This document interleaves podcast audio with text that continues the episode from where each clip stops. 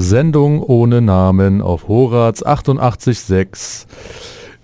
Vielleicht kennen es einige von euch. Man hört einfach, man, man möchte einfach nur von A nach B kommen und plötzlich stößt man auf überfüllte Straßen, U-Bahnen, ausfallende Züge überall und dann fällt es einem auf einmal wieder ein, ach stimmt, da war ja was, stimmt, die Deutsche Bahn streikt ja. Genau darum soll sich mein heutiger Beitrag drehen. Ich habe mich mal mit dem Thema Streik auseinandergesetzt. Ein sehr aktuelles Beispiel für einen Streik fand ja letzte Woche statt. Da hat ja am Mittwoch die Lokführergewerkschaft GDL mit ihrem Streik begonnen. Dieser war eigentlich bis heute um 18 Uhr geplant, wurde dann jedoch jetzt frühzeitig wieder aufgehoben. Am Samstag aber wurde bekannt, dass Bahn und GDL sich dann jetzt auf eine neue Verhandlung einigen konnte. Man, hab, man habe in einer konstruktiven Atmosphäre einen Fahrplan für weitere Verhandlungen schaffen können und es wurde eine fixe Inflationsausgleichsprämie von 1500 Euro vereinbart. Das für die Lokführergewerkschaft GDL sehr wichtige Thema Arbeitszeit wird dann in den anstehenden Verhandlungsrunden neu diskutiert. Der Konzern und die Gewerkschaft einigten sich zudem auf eine Friedenspflicht bis zum 3. März. Gefühlt kommt es heutzutage ja immer öfter vor, dass Gewerkschaften zum Streik aufrufen, insbesondere bei der Deutschen Bahn meines Empfinden nach. Die Geschichte von Streik, die geht allerdings schon sehr weit zurück. Als erster dokumentierter Streik gilt nämlich ein Sitzstreik in Ägypten aus dem Jahr 1159 vor Christus, bei welchem Arbeiter damals kollektiv die Arbeit niederlegten, nachdem ihr Lohn in Form von Nahrungsmitteln länger ausgeblieben war. Der Streik als Mittel im Arbeitskampf setzte sich dann aber erst richtig während der industriellen Revolution durch, zunächst noch spontan, dann durch Gewerkschaften organisiert. In Deutschland fand einer der großen Streiks 1873 statt. Beim sogenannten Streik der Buchdrucker nämlich erkämpften Drucker damals zum ersten Mal in der deutschen Geschichte einen Flächentarifvertrag. Dieser regelte fortan den Preis der Arbeit für den Satz nach Schriftgattung, das Recht auf einen Mindestlohn, eine zehnstündige Arbeitszeit, Überstundenzuschläge und eine 14-tägige Kündigungsfrist. Ein weiteres großes Streikjahr in der deutschen Geschichte war das Jahr 1920. Da vereinten sich nämlich Beamte und Arbeitgeber, äh, Arbeiterverbände zu einem Generalstreik, als sich im Zuge der Brigade Erhard am 13. März 1920 der damalige ostpreußische Generalschaftsdirektor Wolfgang Kapp zum Reichskanzler ausrufen ließ. Und ja, nach fünf Tagen Generalstreik konnte damals dieser Putschversuch gestoppt werden. In den Jahren 1920 bis 22 verzeichnete die Streikbeteiligung eine nie dagewesene Quote, da Arbeitende auf bessere soziale und wirtschaftliche Lagen hofften. Dieses Engagement flachte dann jedoch schließlich im Zuge der Hyperinflation im Jahr 1923 fast ganz ab. Als großes Streikjahr sollte dann auch das Jahr 1952 in die Geschichte eingehen, denn es fand der Kampf um die Betriebsverfassung und das Betriebsverfassungsgesetz statt. Die Gewerkschaften wollten die Regeln der bislang der Kohleindustrie vorenthaltenen Montanmitbestimmung auf die gesamte Wirtschaft ausweiten. Die damalige Bundesregierung unter Konrad Adenauer war da nicht dazu bereit und ja, die der Deutsche Gewerkschaftsbund rief deshalb im Mai 1952 zu Demonstrationen und Proteststreiks auf, an denen sich dann bundesweit mehr als eine Million Arbeitnehmer beteiligten. Unter dem Schlagwort Humanisierung der Arbeitswelt kämpften die Gewerkschaften auch in den 70er Jahren für bessere Arbeitsbedingungen, darunter auch die IG Metall 1973 hier in Baden-Württemberg Benannt nach dem Vorsitzenden der IG Metall Franz Steinkühler konnte als Ergebnis von Streiks die Steinkühlerpause, die sogenannte Steinkühlerpause durchgesetzt werden. Akkordarbeitern stand nun eine zusätzliche Erholpause von fünf Minuten je Arbeitsstunde zu. Ja, Fakt ist, Streiks, die gibt's schon sehr lange, im Prinzip schon seit die Menschen arbeiten. Die Grundlage für dieses Streitrecht hier in Deutschland ist der Artikel 9 des Grundgesetzes und die sogenannte Koalitionsfreiheit. Sie äh, beinhaltet das Recht zur Wahrnehmung und Förderung der Arbeits- und Wirtschaftsbedingungen, Vereinigungen, also Gewerkschaften und Arbeitgeberverbände zu bilden. Diese Vereinigungen schließen sich aus den Angehörigen eines Sektors äh, zu einer Interessenvertretung zusammen und können somit zwischen Arbeitgeber und Arbeitnehmerseite Tarifverhandlungen äh, zustande kommen lassen. Heute ähm, es ist so, es können sich die beiden Gegenseiten in den Verhandlungen nicht auf einem neuen Vertrieb, äh, wenn sich die beiden Gegenseiten in den Verhandlungen nicht einigen können auf einen neuen Vertrieb, äh, Tarifvertrag, kommt es zu einem Schlichtungsverfahren, bei welcher ein unbeteiligter Dritter zwischen den Seiten vermittelt und eine Einigungsempfehlung erarbeitet werden kann. Die Verhandlungen gehen dann so lange über mehrere Runden, bis eine Einigungsempfehlung erarbeitet wird, und die Gewerkschaft kann zu Warnstreiks aufrufen, um den Druck auf die Arbeitgeberseite dann zu erhöhen. Ob das Ergebnis dann den Forderungen äh, der Gewerkschaftsmitglieder entspricht, das wird mit der sogenannten Urabstimmung erfragt. Diese ist dann die letzte Maßnahme, bevor es richtig zum Streik kommt. Sind nämlich 75 Prozent äh, mit dem Tarifergebnis nicht einverstanden, dann darf die Gewerkschaft zum Streik, Streik aufrufen, ohne gegen das Recht zu verstoßen. Wenn dann zum Beispiel beim Daimler das Band stillsteht, weil die IG Metall zum Streik aufgerufen hat, kann die Gewerkschaft den Mitgliedern dann Streikgeld auszahlen, welches den Verdienstausfall der Mitglieder sichert. Nicht-Gewerkschaftsmitglieder, die dürfen auch an einem Streik teilnehmen, sie erhalten jedoch keine finanzielle oder rechtliche Unterstützung von den Gewerkschaften. Haben sich dann Gewerkschaft und Arbeitgeber auf einen Tarifvertrag geeinigt, besteht eine Friedenspflicht, daher darf dann nicht mehr gestreikt werden. Nach diesem befristeten Ende dieser Friedenspflicht können somit neue Verhandlungen wieder geführt werden, wieder aufgenommen werden und die Gewerkschaften dürfen auch Warnstreiks wieder aus, ausrufen. Streiken, das kann zwar fast jeder Arbeitnehmer und jede Arbeitnehmerin, rechtmäßig ist ein Streik allerdings in Deutschland nur, wenn Gewerkschaften dazu aufgerufen haben, äh, mit dem Ziel einer vertra vertraglichen Tarifverhandlung. Streiks mit anderen Zielen, beispielsweise politische Streiks, sind in Deutschland unzulässig. In vielen europäischen Ländern, beispielsweise in Frankreich oder Spanien, ist der politische Streik als Willensäußerung gegen Parlament und Regierung hingegen erlaubt und keine Seltenheit. Generell ist Frankreich, was das Streiken angeht, in den letzten Jahren der weltweite Spitzenreiter gewesen. Je 1000 Beschäftigten beliefen sich die Ausfallzeiten, äh, ausgefallenen Arbeitstage in Frankreich in den Jahren 2007 bis 2018 durchschnittlich auf ganze 118 Arbeitstage. Dicht gefolgt von Dänemark mit 116 Arbeitstagen und Belgien mit 88 Arbeitstagen. Deutschland ist mit seinen durchschnittlichen 16 Tagen, also zumindest in den letzten Jahren, ein vielleicht eher konsensorientiertes Streikland gewesen, also zumindest im Vergleich zu den Nachbarländern. Das war es soweit von mir mit dem Thema Streik. Ihr hört die Sendung ohne Namen auf Horaz 88.6. Bevor es hier aber gleich weitergeht im Programm, kommt jetzt erstmal noch ein bisschen Musik und zwar hört ihr Temple of the Dog mit Hunger Strike.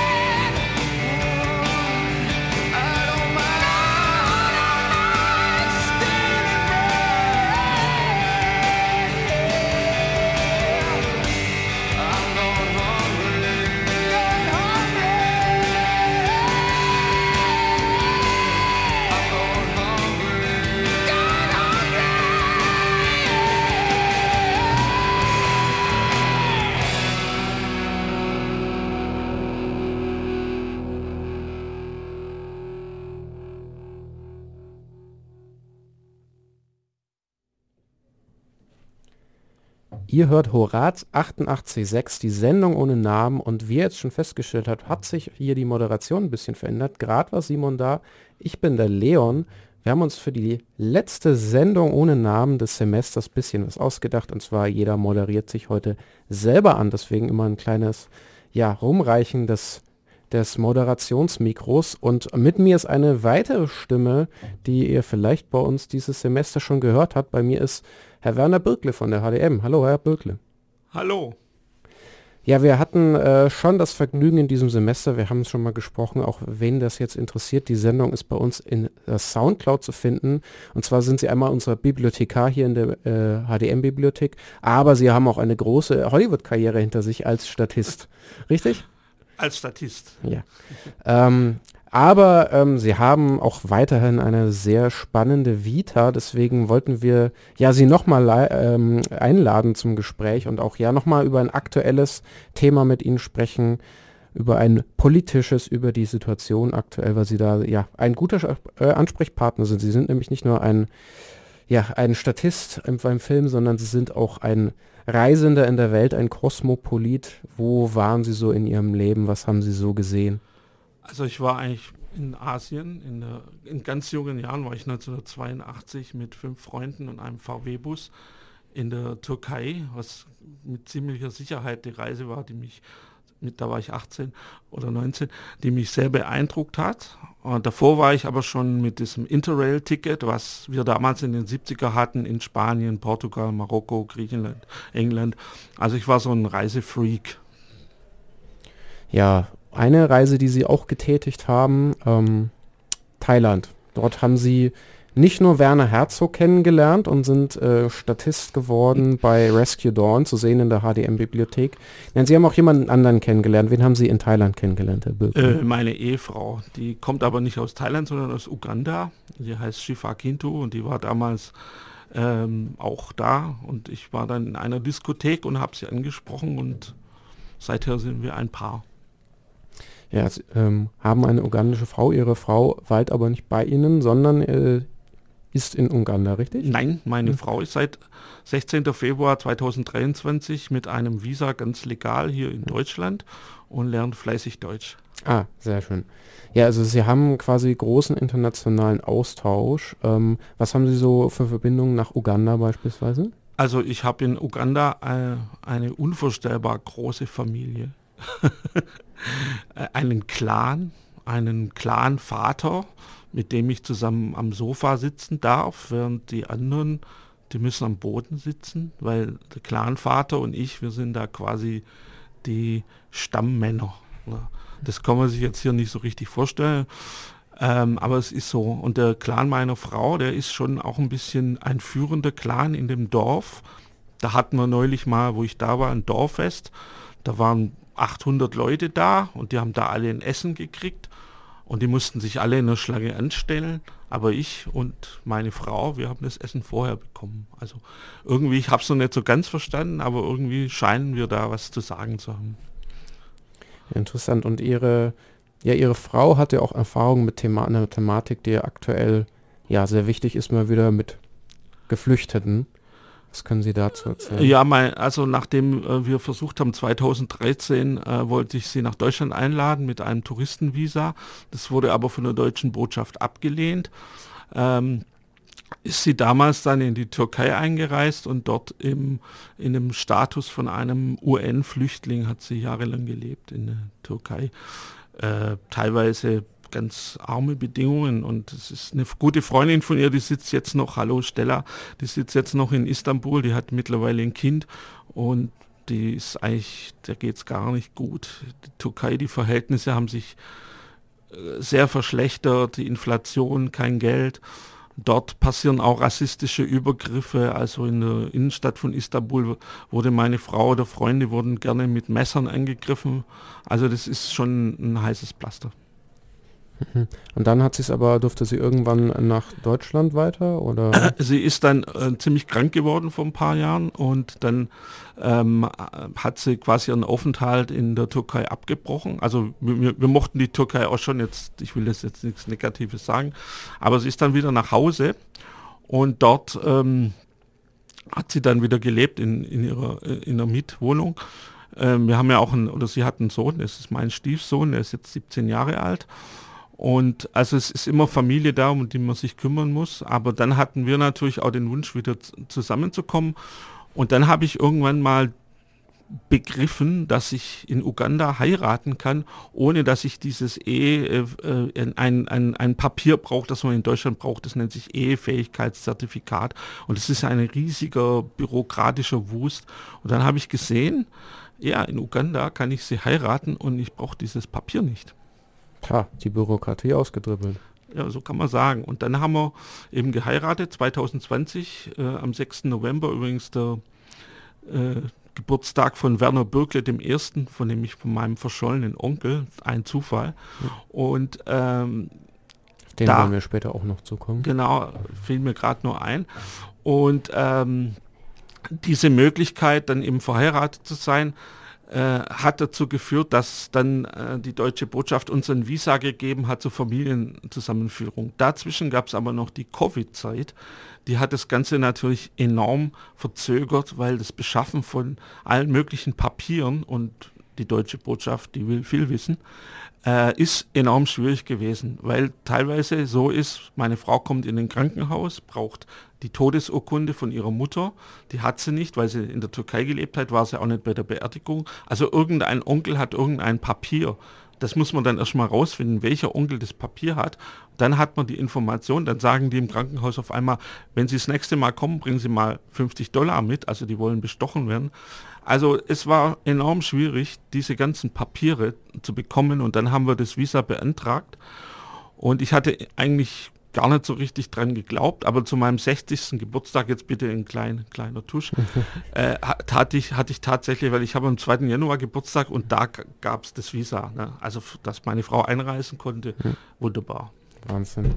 Und jetzt ist er schon ein bisschen da. Ähm, wie ist das denn für Sie in Deutschland? Hat sie hier schon mal irgendwie Rassismus-Anfeindungen erlebt? Also ich muss sagen, wenn, wenn wir, wir gehen ja auch viel weg abends oder manchmal weg und also ich habe eigentlich ein sehr gutes Gefühl, da bei uns im Dorf meine Nachbarin, die ist sehr nett. Also so ist, sind alle, sind alle nett und meine Frau ist ja auch eine wirklich hübsche Person und äh, auch sehr freundlich.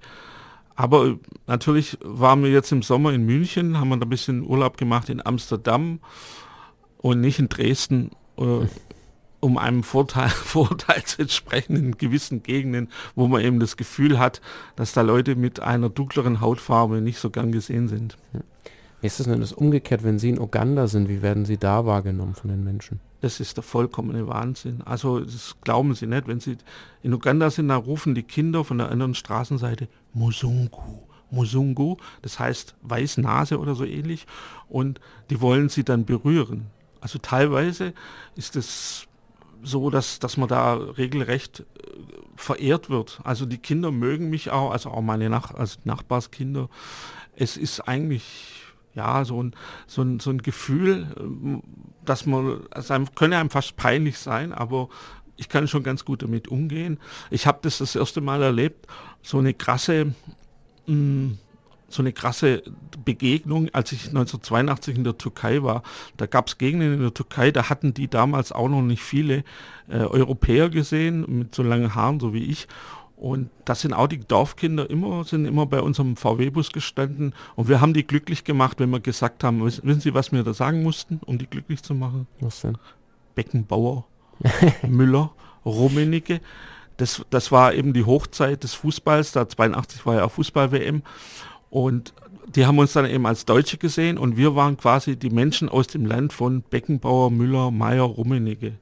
Und so haben wir da kommuniziert. Mehr, mehr ist dann nicht. Dann hatte ich irgendwie auch ein Buch, da stand Beckenbauer drauf oder irgendwas. Also es war auch, das war auch so ein Erlebnis, wo man nicht weiß, wie man sprechen soll, weil wir kennen kein Türkisch und dann passieren eben Dinge, die einerseits lustig sind, aber vielleicht auch ein bisschen peinlich, so nehme ich schon. Also man hört schon raus, sie sind ein wenig, ja, ein Mann von Welt auf, und auf ihrem, auf ihre Jacke, mal um es zu beschreiben, prangt jetzt auch äh, keine Macht für niemand. Also sie scheinen auch, sagen wir mal, ein wenig politischer und ein wenig aufgeschlossener zu sein. Wie sind Sie denn politisch sozialisiert worden? In welcher Zeit sind Sie so aufgewachsen? Wo von, von wem stammt das gerade? Macht für niemand, wissen das Sie das? von Tonsteine Scherben. Sehr gut. Das Und wer, einfach. wer spielt nächsten Samstag hier in Brunnenland-Filderstadt? Vermutlich die Tonsteine Scherben. Genau. Und zwar Kai and Funky, also der Schlagzeuger und der Bassist, verstärkt mit einer jungen Sängerin, Britte Volta. Ich mache jetzt ein bisschen Werbung für das Konzert, also unbedingt hingehen. Die, die muss irgendwie echt die Reinkarnation von Rio Reiser sein, weil wenn man, wenn man die Stimme hört und die Augen zumacht, dann denkt man, das ist doch der Rio Reiser. Ne? Das ist Wahnsinn. Und der ist natürlich schon 30 Jahre tot. Ähm, ja, also sozialisiert auf jeden Fall mit so den 70er Jahren. Ich bin ja 63 geboren. Ich komme aus einer aus einer SPDler-Familie. Mein Vater ist Gewerkschafter. Also zu dem Beitrag vorher hätte ich schon noch auch noch was zu sagen, aber lieber nicht. äh, als Gewerkschafter äh, erlebt man die Arbeitskämpfe immer hautnah. Als ich sieben war, habe ich den Willi-Wahlkampf gemacht in Warmbrunn. Das heißt, ich habe in jeden, jeden Briefkasten ein Willy Brandt-Poster eingeworfen und die Leute mussten Willy Brandt wählen, weil sonst auch in meiner Familie die Welt untergegangen wäre. Also ich bin, ich bin halt so ein Sozi und ähm, dann war ich auch Juso, Jungsozialist, mit zwei, drei Freunden. Zum, einer davon ist der Bernd Murschel, den kennen Sie auch nicht, aber der war 20 Jahre lang Landtagsabgeordneter der Grünen. Und der Bernd und ein paar andere und ich, wir waren damals nicht mehr glücklich mit der SPD. Ne? Wir haben gedacht, diese SPD, die macht nur Schwachsinn. Und damals Bernd, schon. Damals auf jeden Fall. Und der Bernd war so ein bisschen ein frecher Kerl, der war ein paar Jahre älter und der hatte sich was ausgedacht, dass wir nämlich jetzt alle in die SPD eintreten. Also wir waren ja Jusos, aber Jusos ist nur eine Arbeitsgruppe. Also da haben wir alle, sind wir alle in die SPD eingetreten und die SPDler, die haben schon gewittert, dass da irgendwas Schräges kommt und haben dann mit uns eine Gewissensprüfung gemacht, um zu überprüfen, ob wir wirklich in die SPD wollen. Das haben wir aber bestanden. Ne?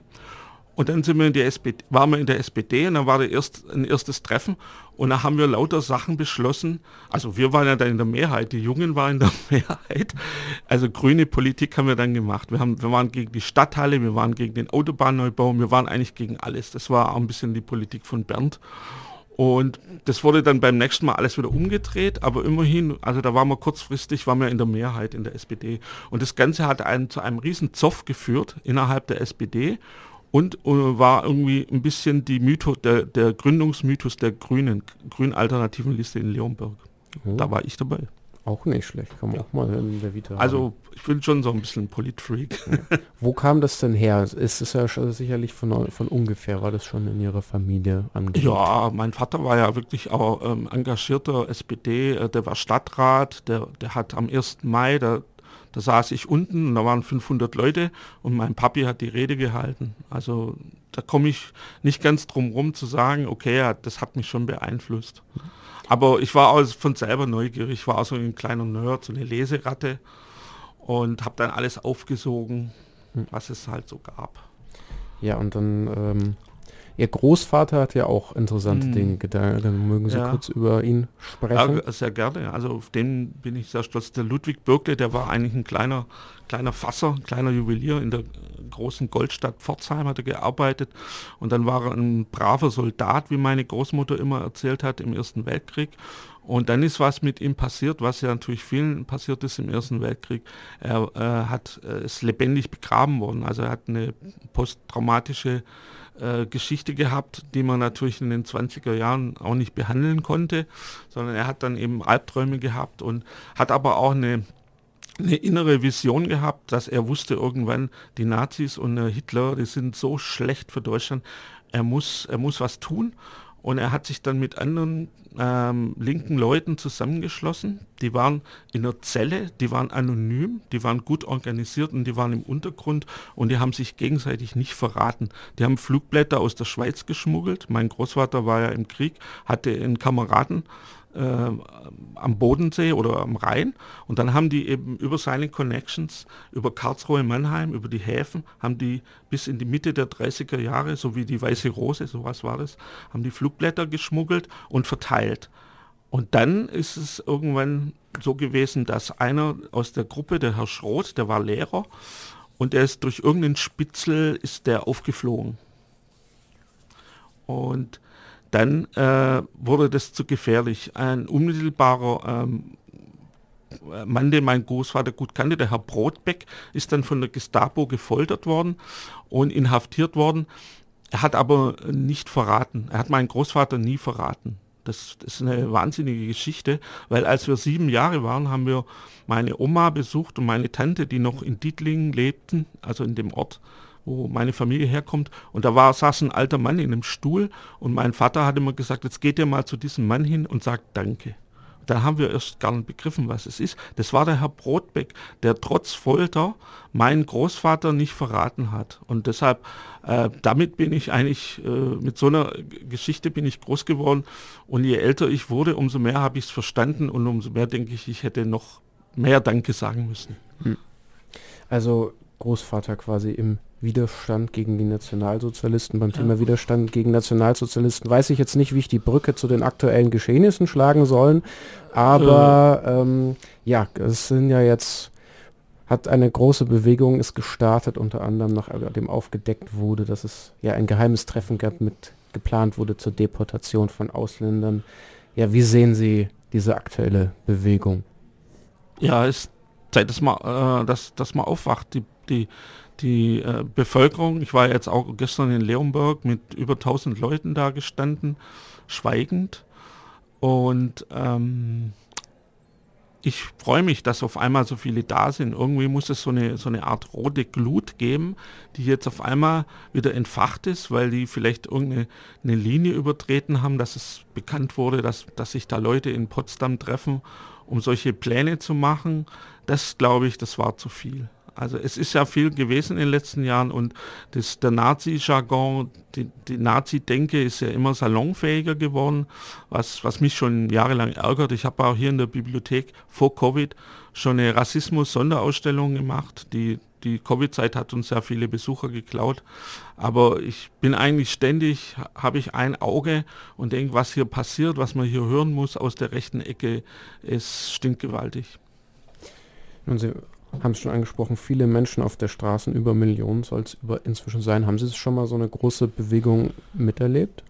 Ja, äh, Friedensdemos, das war äh, damals äh, eine gewaltige Demos. Also die 80er Jahre waren ja, da gab es die, die Menschenkette, da war ich dabei, da stand ich da in Feingen schon, das waren sehr, sehr viele. Dann in Bonn die großen Friedensdemos hieß das, da ist man dann extra hingefahren.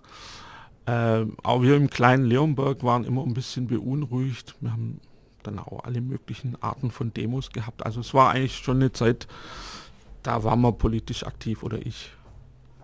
Ja, Sie haben es auch schon angesprochen, Sie waren mal Juso, mal bei den Sozialdemokraten.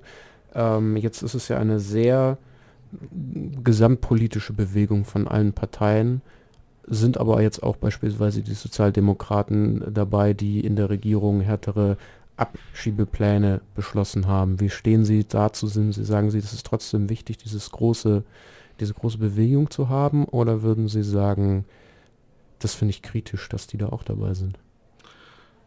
Nee, das, das, das sehe ich nicht kritisch, dass die dabei sind. Nur ich finde es halt schade, dass die, und das ist ja ein Punkt, den, auch, den man auch dem März vorwerfen muss, dem Friedrich Merz, dass die Leute schon den Jargon und auch die Gedankenwelt und auch die Argumentation der AfD übernehmen. Da sollte man seine Finger davon lassen. Und das verstehe ich auch nicht. Bei so einer neu gegründeten Partei Sarah Wagenknecht, eine, eine Figur, Oskar Lafontaine, ihr Mann, das war für meine Familie Willy Brandt, Oskar Lafontaine, an den haben wir geglaubt. Das war die Strömung innerhalb innerhalb der Sozialdemokraten, wo die Familie Bürkle sich identifiziert hat. Ne? Also wir sind ja kleine Leute, ne? mein Vater ist auch kleiner Angestellter und das waren schon Leute, denen haben wir auch geglaubt und jetzt was die Sarah Wagenknecht macht, dieser Spagat zwischen einerseits äh, links und andererseits ähm, redet sie ja schon ein bisschen der AfD dem Munde nach. Ne? Die hat viel Verständnis dafür und für die Sorgen und sowas. Also das muss nicht sein, das muss nicht sein. Ja, wir verstehen uns hier bei Horaz als Studentenradio, glauben unsere Zielgruppe dort. Äh, möchten Sie noch, ja, was würden Sie jetzt quasi den Studierenden da draußen sagen, Ihr Appell in Ihrem ja, jahrzehntelangen politischen Erfahrung? Ja, also erstmal glaubt nichts. Also ein guter Rio Reiser Song ist alles Lüge aus den 80er Jahren. Fangt an, den allem zu misstrauen, das kann nicht schaden, ein Stück weit. Und jetzt eben Leute, die jetzt vom, die sich für das Dritte Reich interessieren, die sollten halt gucken, dass sie vielleicht noch mit Leuten reden, die eigenen Großeltern oder so. Also Leute, die vielleicht noch näher dran sind an dem, was damals passiert ist, weil das ähm, das, das Nahe, das Empathische, was in den Familien passiert ist, das steht meistens nicht in den großen Büchern, sondern das kann man nur selber nacherzählen. Also in meiner Familie gab es eben die kommunistische Seite, mein Großvater, und es gab aber auch die Nazi-Seite. Ne? Und das äh, ist eine riesige Spannung, die, die diese Spaltung, diese starke Polarisierung dann in, in die Familien auch hineinträgt. Ne? Und die, die streiten, die Streits. Ne? Aber ähm, ich denke mal, die meisten Leute, jetzt ist ein offenes Klima, also in den 50er, 60er Jahren, da waren die Erwachsenen den Kindern gegenüber sehr vorsichtig, vielleicht auch verstockt, vielleicht wollten sie es ja auch vor vielen bewahren, da hat man nicht so geredet, aber jetzt kann man ja reden. Ne? Jetzt haben Sie natürlich auch noch ein bisschen was mitgebracht für uns, weil Sie sind ja quasi der Hüter der Medien ja. bei uns hier und auch so ein bisschen der Filmkurator in der Bibliothek und Sie haben sich ja ein wenig vorbereitet und haben jetzt noch einige Medientipps für uns dabei, passend zum Thema. Genau, also der, das Thema erweitert ist ja auch äh, Rassismus und da habe ich zwei wunderbare Bücher in der Bibliothek. Das eine ist von Saidija Hartman, Aufsässige Leben, schöne Experimente von rebellischen schwarzen Mädchen, schwierigen Frauen und radikalen Queers. Also ein wunderbares Buch, wo man einfach mal sieht, wie, wie hat sich das angefühlt für junge Frauen vor 100 Jahren in den, in den USA, die aus dem Süden kamen, in diese Melting Pot Städte, wie, wie haben die gelebt. Äh, ein weiteres tolles Buch ist von Abraham X. Candy, das heißt Stamped, Stamped from the Beginning, das haben wir auch in Deutsch, äh, aber ich finde den englischen Titel so gut. Äh, und der Herr Candy, der hat da über, über glaube ich, Jahre hat er sich eingearbeitet in das Thema Rassismus und hat es wirklich ähm, nailed. Er hat es hingenagelt, wie, wie, wie das anfing, was es, was es für eine Rechtfertigung gebraucht hat, um den, um den Sklavenhandel zu rechtfertigen. Das sind alles viele Dinge, die den Rassismus ähm, oder die Ideologie des Rassismus wurde ja teilweise erschaffen, um das zu rechtfertigen, wie man mit den Menschen in den Kolonien umgegangen ist. Also ein sehr gutes Buch. Sagen Sie bitte nochmal die Titel. Uh, Stamped from the Beginning, The Definitely History of Racist Ideas in America von Ibrahim X. Kendi. Also wenn, jemand da nicht mitkommt, kann, man kann mich jederzeit in der Bibliothek per E-Mail oder per Face-to-Face -face, äh, kann man mich fragen. Ich gebe da gerne noch ein paar mehr Tipps. Und dann haben sie natürlich auch noch Bewegtbild. Film, ein, ein wunderbarer Film, der heißt Baugar, der wurde hier äh, von zwei Studenten produziert oder von zwei ehemaligen Studenten, den Niesners. Der heißt Baugar, der hat auch einen großen Preis gewonnen. Da geht es um so eine Figur, ein Baugar, das ist jemand im Prinzip wie meine Frau, jemand, der aus einer afrikanischen Welt kommt, in, in, nach Europa geht und da da äh, erfolgreich sein soll. Und äh, das Problem des Baugas ist, viele sind eben nicht erfolgreich und viele müssen dann der heimischen Familie gegenüber, die, sagen wir mal, diese, diese, äh, diesen Erfolg vorspielen oder sie haben wirklich Erfolg. Ähm, also es ist ein sehr interessanter Film und ich finde, der ist auch sehr gut gemacht. Da spielt auch die Christiane Paul mit, das ist eine super Schauspielerin.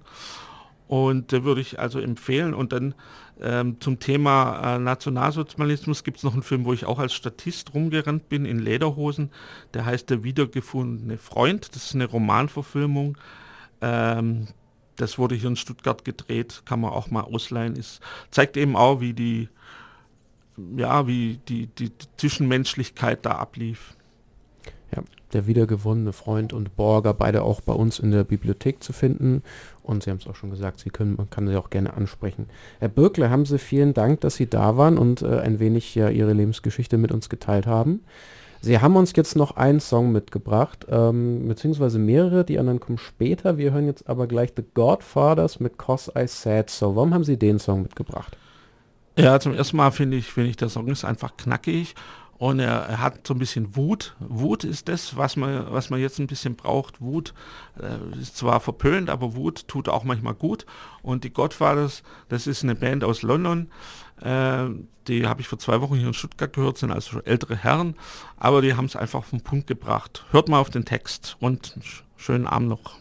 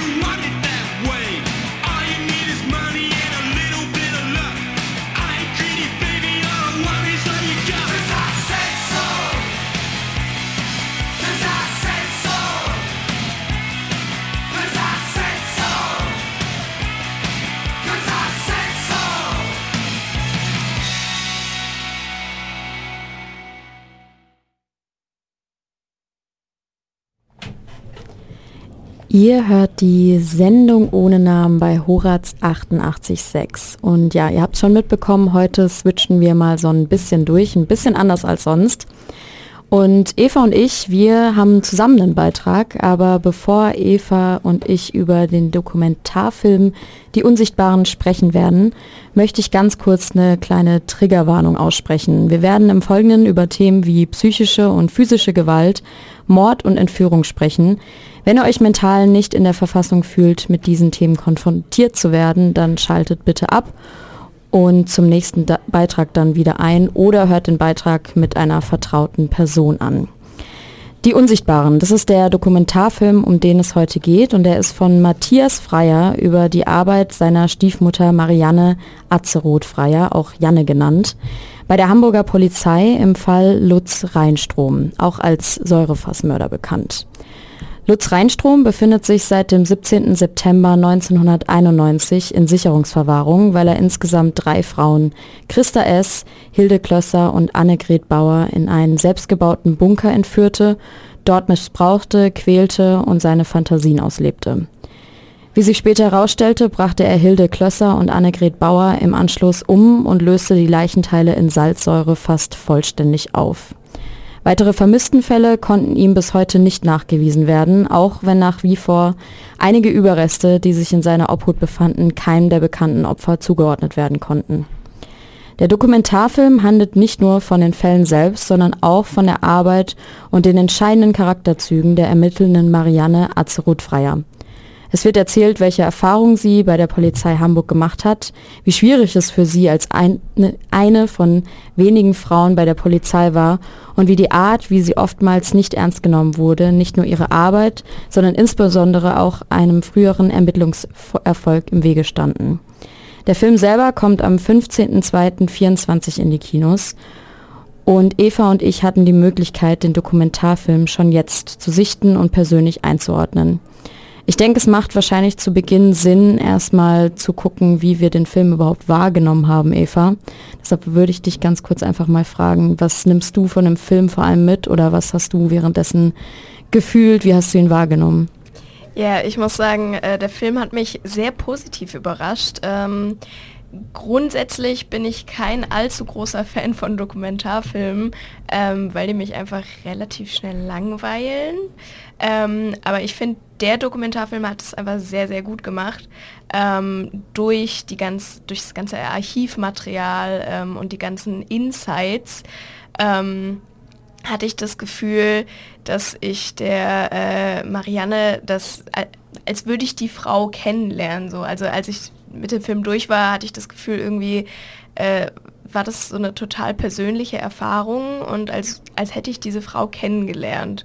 Ähm, und grundsätzlich, äh, der Film hat mich zwischendurch auch sehr mitgenommen und sehr bewegt. Ähm, der ist ja auch äh, FSK 16 freigegeben, kann ich sehr gut nachvollziehen, ja. ähm, weil zwischendrin hatte ich doch ein sehr beklemmendes so, so gruseliges Gefühl. Ähm, insbesondere, ähm, du erinnerst dich wahrscheinlich auch an die Szene, ähm, als es darum ging auf dem Obduktionstisch, äh, als die äh, Säurefässer äh, ausgekippt wurden mhm. und als auch so gezeigt wurde, die Überreste von den Fesseln und ja, auch die, die Zähne wurden gezeigt. Also es, es war zwischendurch sehr, weiß nicht, grafisch, also es wurde sehr viel gezeigt. Sehr detailliert einfach. Ne? Genau. Ja. Äh, und man hat sich gezwungenermaßen vorgestellt, wie es den Frauen ergangen ist und wie die ganzen Taten abgelaufen sind. Also ich, ich, ich weiß nicht, ich fand den Film gut, aber auch ähm, sehr gruselig und bedrückend zwischendurch. Ich weiß nicht, wie ging es dir damit? Ich kann mich da, glaube ich, größtenteils anschließen. Also ähm, ich fand ihn vor allem sehr aufklärend.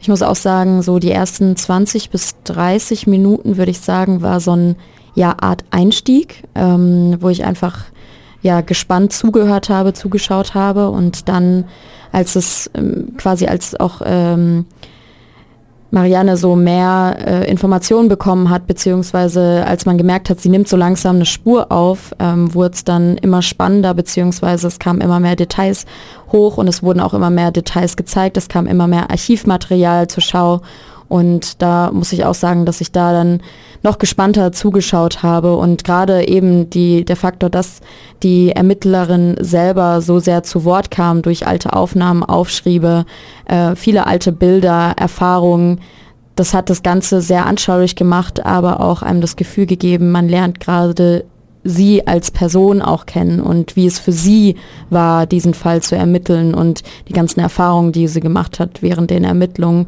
Und ich weiß nicht, ähm, ob wir schon direkt ansprechen wollen, aber es geht ja auch vor allem einerseits um den Fall, um die Aufklärungsarbeit, aber auch vor allem eben um die Arbeit von Marianne und wie viele Steine ihr aber auch während der Arbeit in den Weg gelegt worden sind, weil sie zur damaligen Zeit eine von wenigen Frauen, wie ich schon gesagt habe, in diesem Bereich war, die dort gearbeitet hat und oftmals nicht unbedingt ernst genommen wurde, ähm, Sorgen oder Überlegungen von ihr wurden schnell abgetan oder man hat ihr oft gesagt, sie solle ihre normale Arbeit machen und sich mit Fällen, die sie so interessieren, dann in ihrer Freizeit, sage ich jetzt mal, beschäftigen und ja, wurde oft auch belächelt, so wurde es zumindest dargestellt ja, und erzählt. Ähm, und ich muss sagen, ich finde, dass dieser Dokumentarfilm zu einer extrem passenden Zeit auch irgendwie veröffentlicht wird, weil ähm, es auch viel mit Emanzipation, finde ich, zu tun hat. Ähm, mit, mit der Rolle als Frau ähm, in einer Arbeitswelt, ähm, wie ernst sie genommen werden und muss selber sagen, dass ich finde, die Thematik ist extrem aktuell. Ja. Also wenn man von, von, dem Thema, von der Thematik Mord und dem Fall weggeht äh, oder sich distanziert und, und diesen anderen Bereich, sage ich jetzt mal, betrachtet, um den es auch geht. Oder ja. wie hast du das erlebt? Ich, ich fand schon den, äh, zu Beginn ging es ja darum, äh, wie sie zur Polizei kam und da wurde auch gesagt, dass sie eine von fünf Frauen war ähm, bei der Hamburger Polizei. Und dann wurden ja auch so alte Einspieler gezeigt, ähm, wie, oder so, so Ausschnitte, Zeitungsartikel, wie mit wie die Frauen bei der Polizei quasi gesehen wurde. Äh, ich erinnere mich noch dran, dass in einem so, so einem Einspieler gesagt wurde, ja, äh, die Frauen sind meistens genauso treffsicher ähm, wie die ja. Männer beim, mhm. beim Schießen, irgendwie sowas. Und allein das hat mich so wütend irgendwie gemacht, weil warum sollten Frauen nicht genauso gut schießen können wie Männer? Warum muss man das so herausheben? Also klar, es war eine andere Zeit, aber ja, und dann eben auch ja, es zieht sich durch den ganzen Fall, wie du gesagt wurde, äh, wie du gesagt hast, dass sie so äh, belächelt wurde und dass es ihr zu verdanken ist, dass sie sich so äh, durchgesetzt hat die ganze Zeit. Sonst äh, wären diese Fälle wahrscheinlich niemals so aufgelöst worden. Ähm, ich habe mir auch ein ganz passendes Zitat rausgeschrieben. ähm, und zwar ähm, wurde in einem Interview gesagt, ähm, wie so ein Terrier hat sie sich verbissen in dem Fall mhm, mhm. und äh, dass sie sich ja so gegen die Vorgesetzten durchgesetzt hat. Und ja, das fand ich eigentlich ein, eine ganz schöne Mat äh, Metapher mit dem äh, Terrier, wie sie sich da wirklich, wie der Fall sie nicht mehr losgelassen hat und wie sie alles dafür getan hat, den aufzuklären. Und äh, ich weiß nicht, ob wir darauf jetzt schon eingehen wollen, aber auch die Interviewpartner im, im Film. Ja, gerne. Äh, mhm. Die fand ich fantastisch, weil einfach so viele verschiedene Leute zu Wort kommen. Also ähm, ich habe mir ein paar Sachen rausgeschrieben. Ähm, zum Beispiel ja der Andreas Lohmeier, der mhm. äh, mit ihr am Fall beteiligt war, der so der erste dann auch war, so ein ganz junger neuer Kollege, ähm, der mit ihr dann zusammen in die Akten reingeguckt hat und der so ziemlich der Erste war, so wurde es zumindest dargestellt, der ihr zugehört hat und der gesagt hat, ja, du, du hast recht, also da ist irgendwas, stimmt da nicht. Ähm, genau, aber eben auch äh, Kollegen, die mit ihr äh, in verschiedenen Bereichen bei der Polizei zusammengearbeitet haben, Kindheitsfreunde von ihr und eben auch äh, Angehörige von den, äh, von den Opfern. Ähm, zum Beispiel der Thomas B., äh, das war der zweite Lebensgefährte von Annegret, einem der Opfer, und äh, die Nichten von Annegret. Ähm, gleichzeitig wurde aber auch jemand vom äh, Weißen Ring interviewt, was ich auch sehr gut fand, dass äh, eine Nummer eingeblendet wurde ähm, für Opfer oder Angehörige, an die man sich wenden kann, wenn man eben äh, Probleme hat. Ähm, ja, und auch Journalisten von damals, die damals äh, Beiträge verfasst haben und die eben auch äh, damals dabei waren, äh, auch die sind zu Wort gekommen. Also ich fand es fantastisch, wie viele verschiedene Interviewpartner da zu Wort gekommen sind. Das muss ich auch sagen, das habe ich als sehr positiv wahrgenommen, wie ähm, viele Zeugen oder auch ähm, einfach Verwandte, Bekannte, Lebenspartner von der damaligen Zeit ähm, mit eingebunden worden sind, weil ähm, mir ist in dem Moment dann auch so ein bisschen in den Kopf gekommen, wir hatten vor einiger Zeit äh, eine Sendung ohne Namen zum Thema True Crime und haben damals auch vor allem die ethische Sicht auf das ganze Thema so ein bisschen betrachtet oder uns damit auseinandergesetzt. Und ich muss sagen, mit dem gleichen Blick habe ich jetzt auch diese, diesen Dokumentarfilm so ein bisschen äh, angesehen und, und beobachtet, wie ich mich dabei fühle oder ja so ein bisschen reflektiert was, was finde ich vielleicht fragwürdig oder was finde ich vielleicht gut umgesetzt. Und da muss ich echt einen großen Pluspunkt geben oder einfach sagen, das habe ich als sehr positiv wahrgenommen, dass da so viele Leute aus der damaligen Zeit von dem damaligen Fall mit einbezogen worden sind, weil wir das ja zum Beispiel oft als Kritik geäußert haben bei anderen True Crime Formaten, dass man quasi über das Schicksal von Menschen entscheidet, beziehungsweise darüber entscheidet, wer von diesem Schicksal mitbekommen darf und wie man das dann öffentlich darstellt und vielleicht auch in Szene setzt. Und da muss ich echt sagen, das wurde sehr gut umgesetzt, in meinen Augen zumindest, ähm, oder zumindest deutlich besser, als ich es von anderen True Crime-Formaten gewohnt bin. Ähm, und muss auch sagen, dass ich zum Beispiel das Gefühl hatte, es wurde keine künstliche Spannung erzeugt. Ich weiß nicht, du kannst ja gleich mal sagen, wie, wie du das empfunden hast, aber ich ähm, finde, es wurde oder hatte das Gefühl, es wurde alles sehr realitätsnah dargestellt. Es wurde keinen Spannungsverlauf erzeugt, wie man das normalerweise vielleicht macht, dass man am Anfang sagt, das ist das und das passiert, wer war wohl der Täter oder was ist wohl passiert, sondern der Täter kam relativ früh schon, ähm, wurde relativ früh erwähnt, auch bei ganzen Namen dann genannt.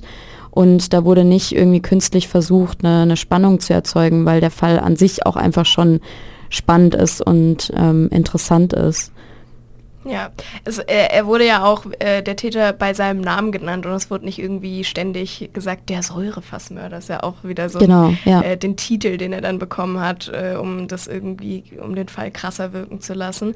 Ähm, genau, da, da stimme ich dir grundsätzlich zu. Ähm, es ist halt so ein bisschen eine Ansichtssache, zum Beispiel äh, die Szenen, die ich meinte mit dem Obduktionstisch und wo die Zähne gezeigt wurden und, und äh, die Fesselungen, die sich äh, in der Säure nicht ganz aufgelöst haben. Da ist halt die Frage, müssen die sein? Also äh, waren die jetzt dafür gedacht, um einfach nur den Fall so zu zeigen, wie er halt war? Oder sollte das so gezeigt werden, damit halt doch irgendwie eine Art von Spannung oder Gefühle ausgelöst werden? Wie gesagt, bei mir war es schon so, dass das für mich sehr beklemmend war und irgendwie gruselig. Ähm, ja, das ist halt immer die Frage, was da die Intention dahinter war.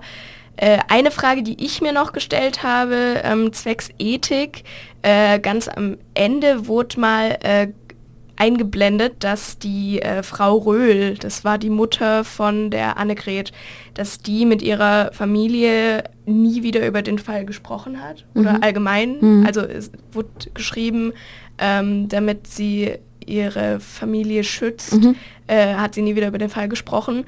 Ähm, und da ist dann die Frage, die ist verstorben dann. Mhm. Äh, und da habe ich mich gefragt, wäre die damit einverstanden mit dem Film? Mhm. Weil sie selber ja für sich gesagt hat, sie spricht nie wieder über den Fall. Mhm.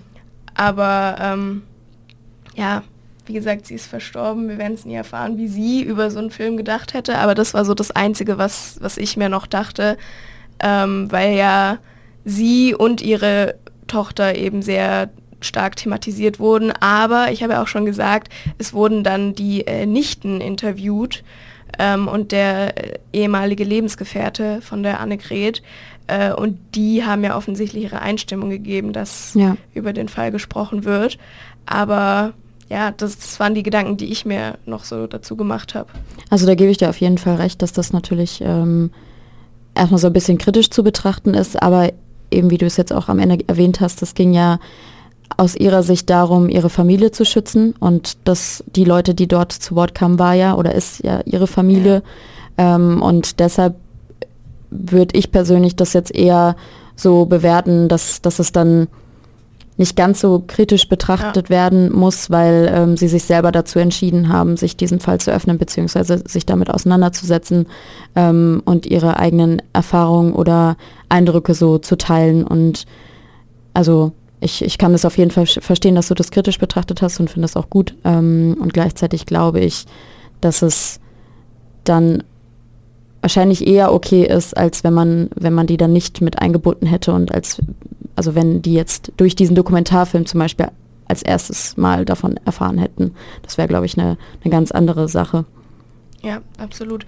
Wollen wir vielleicht noch kurz über den Titel äh, Die Unsichtbaren sprechen? Das können ähm, wir ja sehr gerne machen, ja. ja. Was glaubst du denn? Äh, ich habe mir auch schon so ge die Gedanken gemacht, äh, was glaubst du ist mit Die Unsichtbaren gemeint? Genau, damit hattest du dich ja auseinandergesetzt ähm, und ich habe mir auch so ein paar Gedanken dazu gemacht. Und es gibt verschiedene Möglichkeiten. Also einerseits natürlich ähm, kann man die Unsichtbaren äh, darauf beziehen, dass was der Lutz mit den Frauenleichen gemacht hat. Er hat sie quasi versucht unsichtbar zu machen. Er hat quasi versucht, seine Taten unsichtbar zu machen. Ähm, und dadurch, dass es um die Aufklärung dieser Frauen oder der Geschichte dieser Frauen geht, ähm, wird quasi versucht, dieses Unsichtbare wieder sichtbar zu machen und denen ihre Geschichte zurückzugeben, die dieser Lutz versucht hat zu nehmen. Andererseits könnte man natürlich sagen, dass dieses die Unsichtbaren auch so ein bisschen auf die Frauen und auf die Rolle der Frauen in den Ermittlungsverfahren bezogen ist, weil ähm, sie quasi immer so als unsichtbar behandelt worden sind, ähm, vor allem eben auch die Marianne, wie vielfach äh, beschrieben wurde, dass sie da so ein bisschen unter den Tisch gekehrt wurde, beziehungsweise das, was sie als Einwände hatte, unter den Tisch gekehrt wurde und sie nicht beachtet worden ist und ihre Sorgen überhört worden sind, wo sie wahrscheinlich sich auch irgendwo unsichtbar gefühlt hat. Also es gibt in meiner, aus meiner Perspektive verschiedene Wege, das zu interpretieren, aber du wirst mich bestimmt gleich aufklären. genau, und zwar habe ich äh, den Director's Note ähm, vom äh, Regisseur äh, Matthias Freier äh, ich weiß gar nicht, ob wir das schon erwähnt haben, aber der Matthias Freier ist der Stiefsohn. Genau, das hatte ich ja, hatte ich zu Anfang. Okay, aber es ist gut, wenn du es nochmal erwähnst. ich war mir nicht mehr sicher, ob wir es schon erwähnt hatten. Äh, der Stiefsohn von Marianne Azeroth Freier. Ähm, genau, und er hat im Director's Note äh, geschrieben, äh, ich zitiere, mit den Unsichtbaren sind die vermissten Angehörigen und Opfer gemeint, aber natürlich auch Janne selbst, die als eine der ersten Frauen in der Hamburger Mordkommission der 90er Jahre nicht ernst genommen wurde und sich durchsetzen musste. Also ziemlich genau das, was, was du ja, gerade ja. auch schon äh, interpretiert hast. Genau. Das, äh, ich weiß gar nicht, äh, ob wir darauf noch eingehen wollen. Wir haben ja schon gesagt, dass sie ähm, dass sie während äh, ihren Ermittlungen die ganze Zeit so klein gehalten wurde und äh, nicht richtig ernst genommen wurde. Leider hat sich das ja auch, nachdem der Fall dann aufgelöst wurde, hat sich das nicht wirklich gebessert. Also mhm. sie hat ja leider nie die Anerkennung äh, bekommen, die ihr so richtig zugestanden hätte. Das finde ich auch ja. extrem schade. Das ist auch was, was mir aufgefallen ist und ich glaube, was auch so ein bisschen die, könnte ich mir vorstellen, die Intention hinter dem ganzen Film ist, so eine Message mitzugeben oder so ein gewisses Learning an die Gesellschaft mitzugeben, weil es geht, glaube ich, gar nicht in erster Linie darum, mit dem Finger auf die Männer dieser Zeit zu zeigen und zu sagen, ihr wart die Bösen, ihr wart die Schlechten, sondern ich glaube, es geht grundsätzlich einfach darum, einander mehr zuzuhören und einander nicht zu versuchen, die Wahrheit abzusprechen, weil Marianne hatte halt nun mal ihre Wahrheit des Falls, sie hatte ihre Wahrnehmung, sie hatte ihre Eindrücke und für sie war das, was sie beobachtet hat, ihre Wahrheit und das wurde ihr extrem abgesprochen. Ihr wurde ihr Recht quasi auf ihre Wahrheit genommen und ich glaube, darum geht's und ich glaube, das ist ein Learning, was was Leute mitnehmen können, die in diesem Bereich arbeiten, was man aber grundsätzlich auch mitnehmen kann in jeglichen Fällen, wenn man Meinungsverschiedenheit, Meinungsverschiedenheiten hat oder ähm, sich mit jemandem streitet oder es eben auch darum geht, dass jemand von eigenen Erfahrungen erzählt, die vielleicht belastend waren oder sind ähm, und es einfach darum geht, zuzuhören und, und die, diese Erlebnisse anzuerkennen. Und es war ja auch äh, in diesem Fall so, dass ähm, ein Polizeibeamter den Lutz persönlich kannte mm, ja, und genau. deshalb ähm, diese Beschreibung der, äh, des Lebensgefährten des, der einen, des einen Opfers nicht äh, ernst genommen hat, beziehungsweise ähm, er hat beschrieben, ihm wurde auch gar nicht so richtig zugehört und ähm, ihm wurde gesagt, nee, das ist alles ganz anders. Also da auch mitzunehmen, selbst wenn ich ein Bild von einer Person habe, die mir vertraut ist, heißt es nicht, dass diese Person nicht in der Lage ist, auch sich anders zu verhalten und dass das nicht bedeutet, dass wenn mir eine Person was anderes über diese, diesen Menschen erzählt, dass es dann nicht wahr ist. Ähm, und ich glaube, das ist ein ganz, ganz wichtiges Learning, was man aus diesem Film auf jeden Fall mitnehmen kann. Ja, da fand ich auch äh, richtig schrecklich, dass gesagt wurde, wenn dieser Polizist ähm, vielleicht mal besser zugehört hätte oder mehr gemacht hätte, dass man äh, ein Opfer dann noch hätte retten können.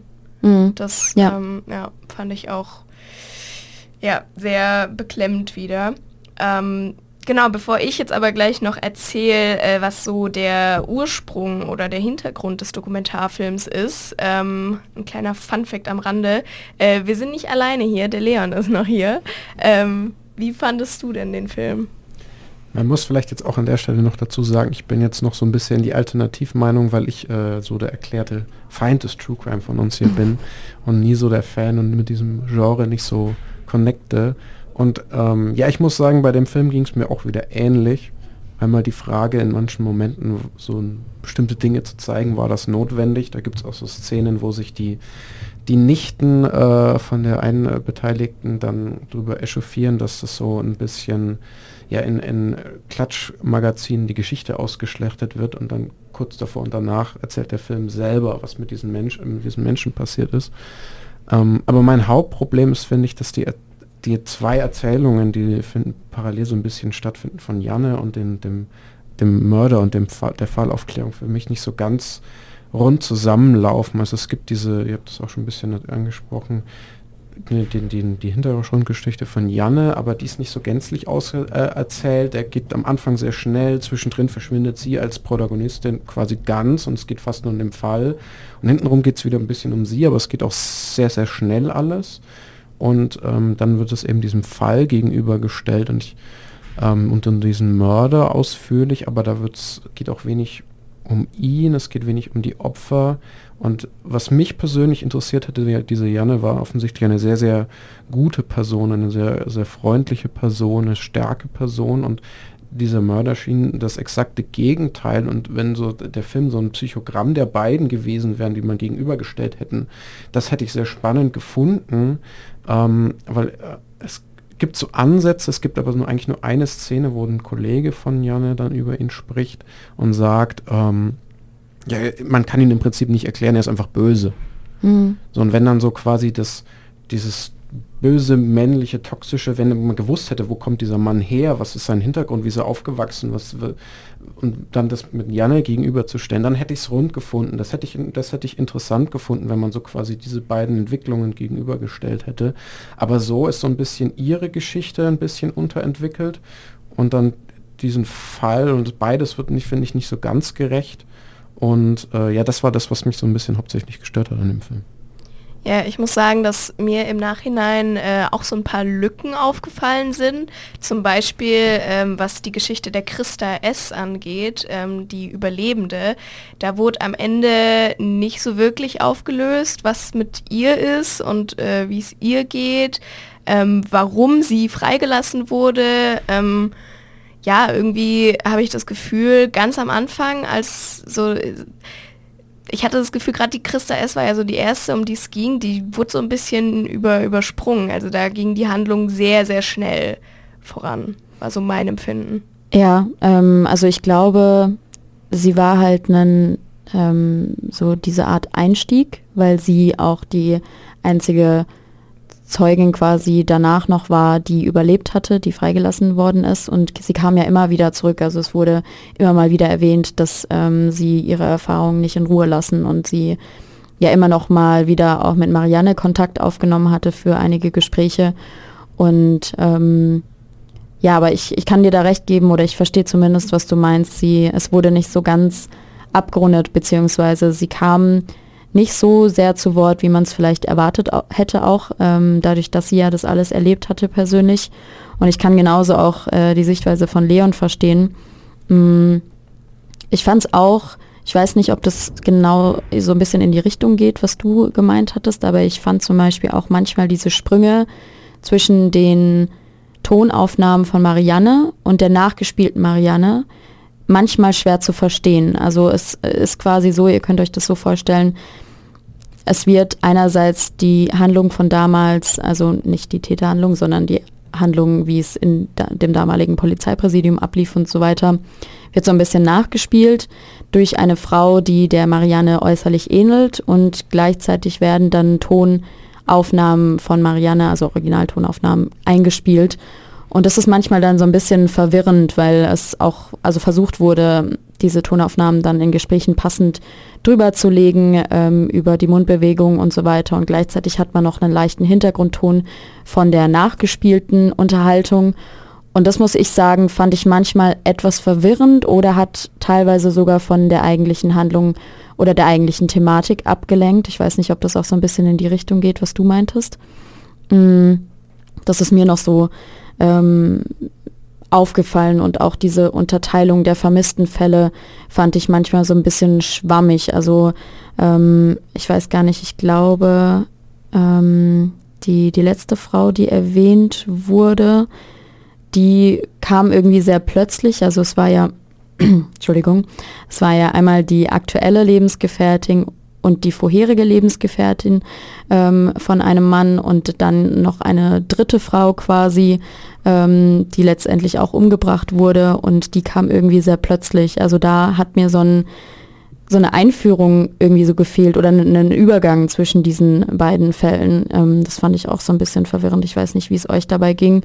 Und eine Sache, die mir auch noch aufgefallen ist, dadurch, dass so viele verschiedene Menschen zu Wort kamen, egal ob aus dem Vermittlungsteam, äh, Ermittlungsteam oder ähm, aus dem Bereich der Bekannten und Verwandten, es waren sehr, sehr viele verschiedene O-Töne und da hätte ich mir zum Beispiel allein für den Überblick gewünscht, dass die Bauchbinden ein bisschen öfter eingeblendet werden, weil manchmal war es wirklich so, dass ich gucken musste, okay, wer war er jetzt nochmal oder wer war sie nochmal, was für eine Rolle hatten die.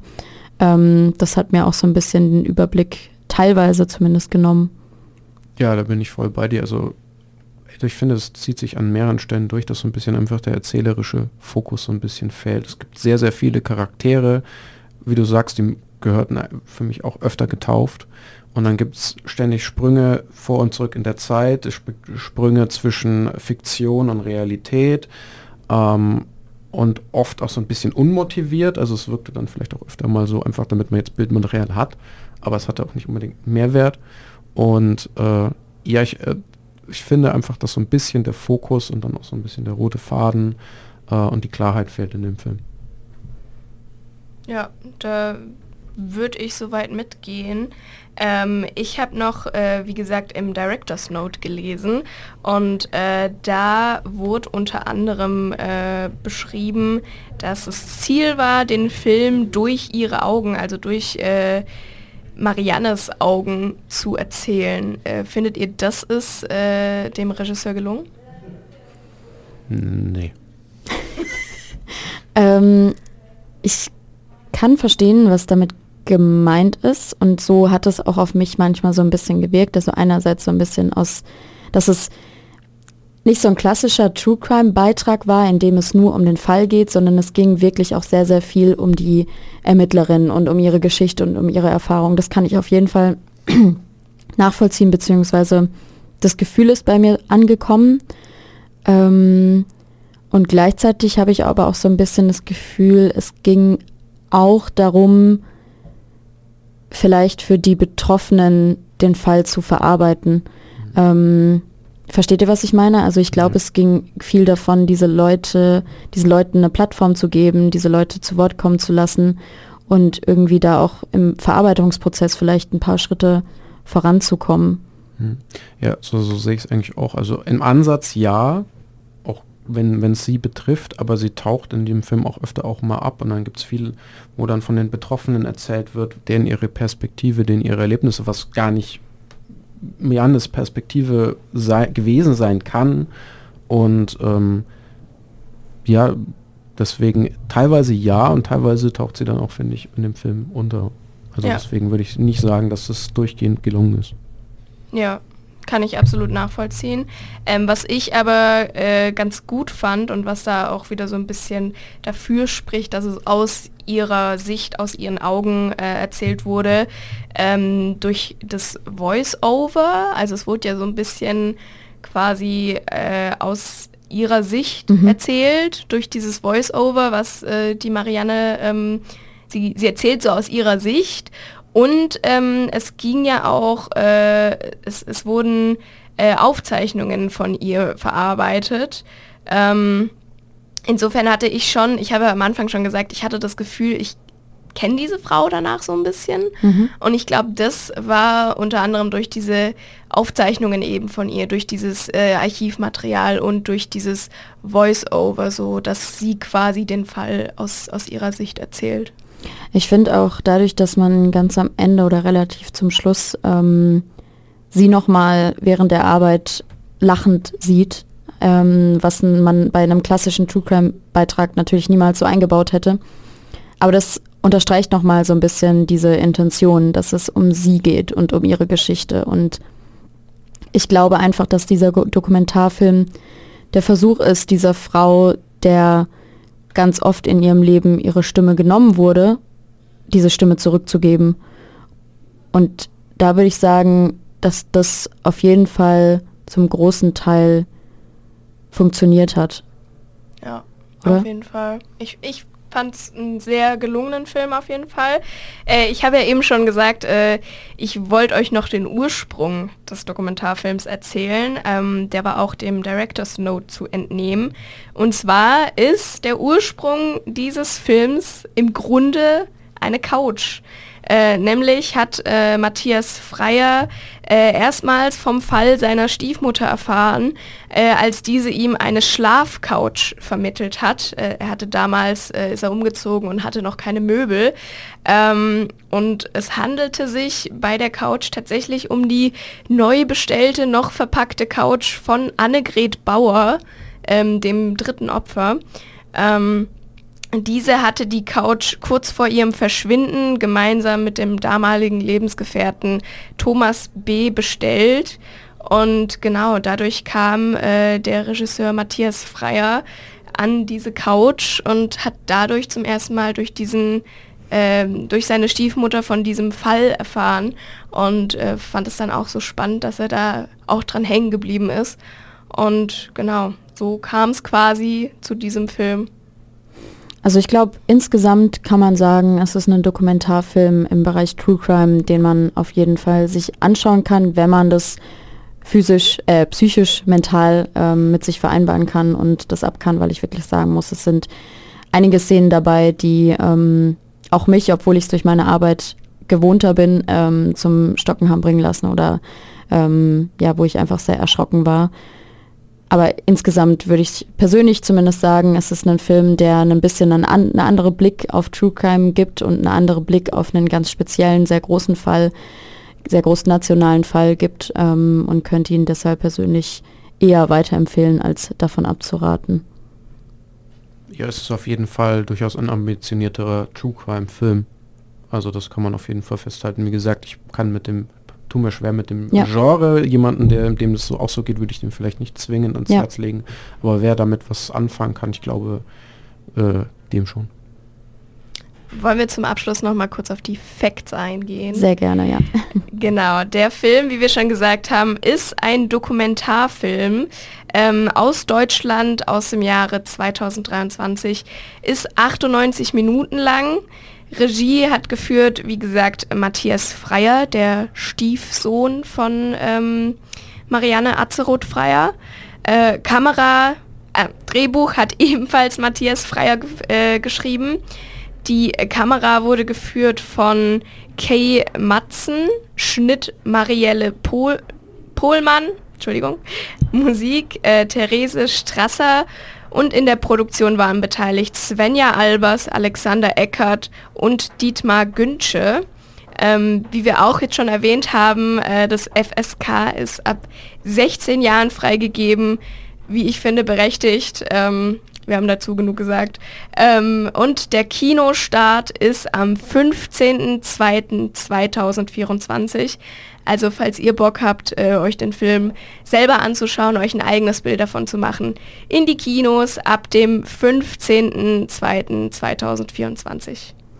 Ja, vielen Dank Eva und vielen Dank auch Leon für eure Einschätzung bzw. eure Einordnung von Die Unsichtbaren. Ihr hört die Sendung ohne Namen bei Horaz 88.6 und bevor gleich mein Kommilitone René hier weitermacht, hört ihr jetzt Return to Reno mit Pro Procrastination. Nee, äh, Damien Rice, Nine Crimes. Oh, ich bin hier verrutscht. Dankeschön, Damon Rice, Nine Crimes.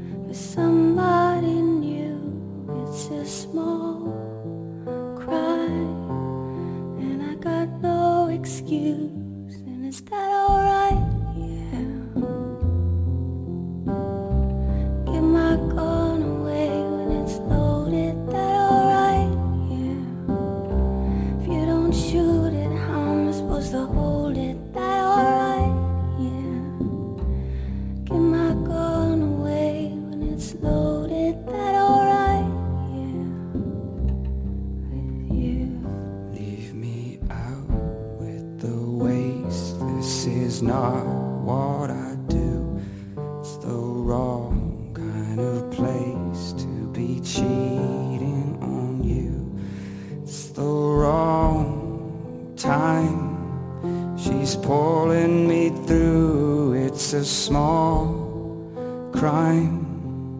And I got no excuse. And is that alright? Yeah. Give my gun away.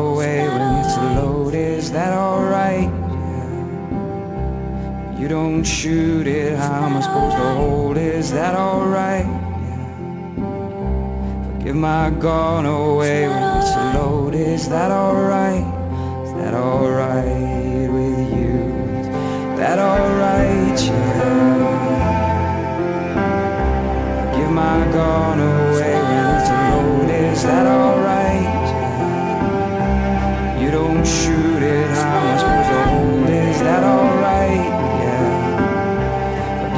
God.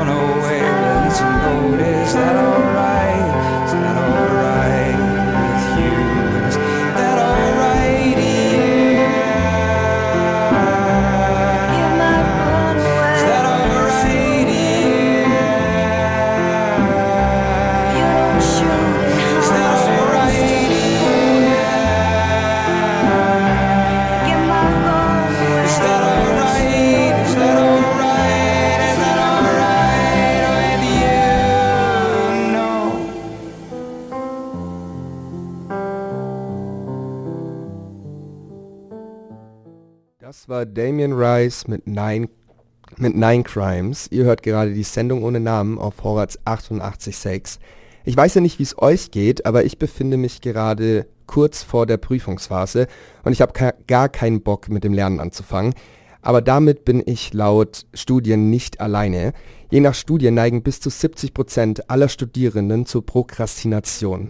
So nennt man die Tendenz dazu, das Lernen aufzuschieben.